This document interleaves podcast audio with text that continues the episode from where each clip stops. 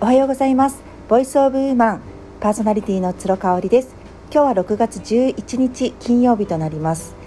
えっ、と大豆田十和子と3人の元夫っていう火曜日のドラマですね。何時からやってるんだろう？10時からですかね。私はリアルタイムでは見ていなくて、えいつも録画で翌日に楽しみにしながら見ているんですけれども来週が最終回ということですごく寂しいですね。地上波の国内のドラマでハマったのかなり久々なドラマですかね。ちょっと最近なんか壁ドン系とか胸キュン系とかのドラマが多かった気がするかなと思っていて。もう私もね来月で46歳になりますのであんまりもうねそういうところに時間を取られるのがあんまりっていうねあのお好きな方全然いらっしゃると思うんですけど見たらハマるんだろうな。あの高校教師だっけ？あの去年かその前に流行った。なんかあれも有村架純ちゃんが先生役ですごくこう生徒と恋に落ちるっていう模様にキュンキュンした人が多かったって聞いててね。見たいなとは思うんですけれどもなんかもうね学園ものにあんまり惹かれなくなってきている自分が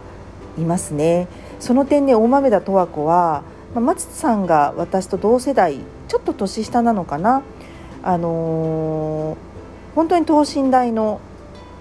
ドラマ。でしかも恋愛ものっていうところでね。でこうキュンキュンするところはそこまで強くないんだけれどもこう最終回に向けてじわーっときますよねこのキュンキュン度が。それがね素晴らしいなというふうに思っていて。私の周りでもねめちゃめちゃ見てる人多いんですよ。なんでねそんなに大豆田十和子にこのドラマに惹かれているのかなっていうのをちょっと分析自分なりにしてみましたので最後までお付き合いください。もうね見てない方には何のこっちゃっていう感じなんですけどもともと私大豆田十和子を1話見た時前情報が全くない状態で見たんですね。それで会ってすぐ気づいたことがありました。これ4年前の「カルテット」っていうドラマにすっごいテンポが似てるなって。そして調べてみたら脚本家が坂本雄二さんという方で一緒の方だったんですね。でキャストもカルテットとかぶってる。松田龍平君と松たか子さんですね。すっごくお二人がいい味出してたんですよ。確かねカルテットでも恋愛に恋愛関係に発展する役柄だったんじゃないかなと記憶しています。で今回は元夫と元妻っていう関係。でも一人ね一人娘がいるので関係も続いてるっていうことなんですよね。でちょっとごめんなさい。見てない方にはネタばらしになっちゃうんですけれども松たか子演じる大豆田十和子は3人の元夫がいると。でその元夫と、まあ、ちょいちょい出てくるあのなんでなんでしょう。一過性の恋恋人みたいなのがね1話目は斎藤工君が出てきましたね。これもびっくりしたけど、うん、なんかそれをねこううまく面白く描いているドラマなんですよね。で派手さはないと思うんです全然。ただねあのー、さっきも言ったそのキュンキュンポイントがありまして。で韓国ドラマとかそれこそ壁ドン系のドラマと比べるとそこまで分かりやすいキュンキュン度じゃないんだけれどもどこにキュンキュンするのかなって思った時にやっぱりねこれもね3人の元夫がもう本当に十和子のことを大事にするんですよね。心配するし大事にするし。エコひいきするのね、うん、だからなんかその特別感みたいなものがお姫様ってっていうほどこうちやほやっていうよりかは本当にこう見守ってる大事にしてる感があのなんか見てて心地いい。大豆田十和子も40代の設定だと思うんでね、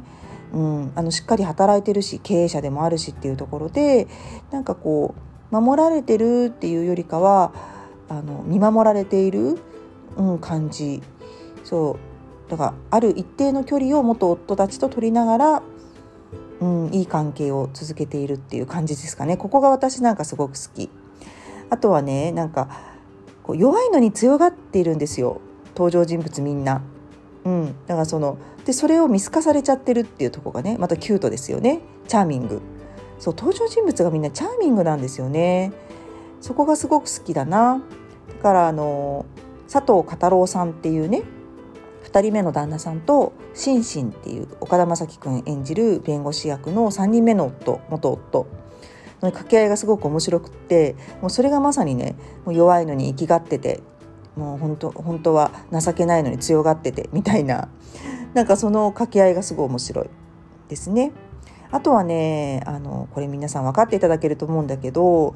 まあ、大豆田十和子の周りって変わった人ばっかりじゃないですか。私特にお父さんとか大好きなんですけどね。あの選挙活動をしてて。今最近出てこないけど。お父さん役の方とか、まあ、義理の母もちょっと変ですよね。でまあ歌ちゃん娘はなんか一番まともなのかなっていう感じなんだけど私の周りって変な人ばっかりだなっていうこう俯瞰してるような十和子が実は一番変っていうね。なんかそこがすごい面白い。ですね。こう絶妙な間合いがありますよね。こう変な人をこう変な目で見る十和子でも一番変なのは十和子みたいな なんかそんな絶妙な間合いがもう癖になりますね。うんあとはなんかやっぱり遊びがあるっていうところねあのエンディングテーマ私いつもだいたいドラマとかってオープニングとかエンディングって早送りしちゃうんですけどなんか今回のドラマに関しては毎回毎回違うバージョンが流れるんですよね。松さんが必ず歌うパートは変わらないんだけど、あの、メインのボーカルさんラッパーさんとあとあの佐藤太郎が掛け合いしたりとか岡田将生くんとかね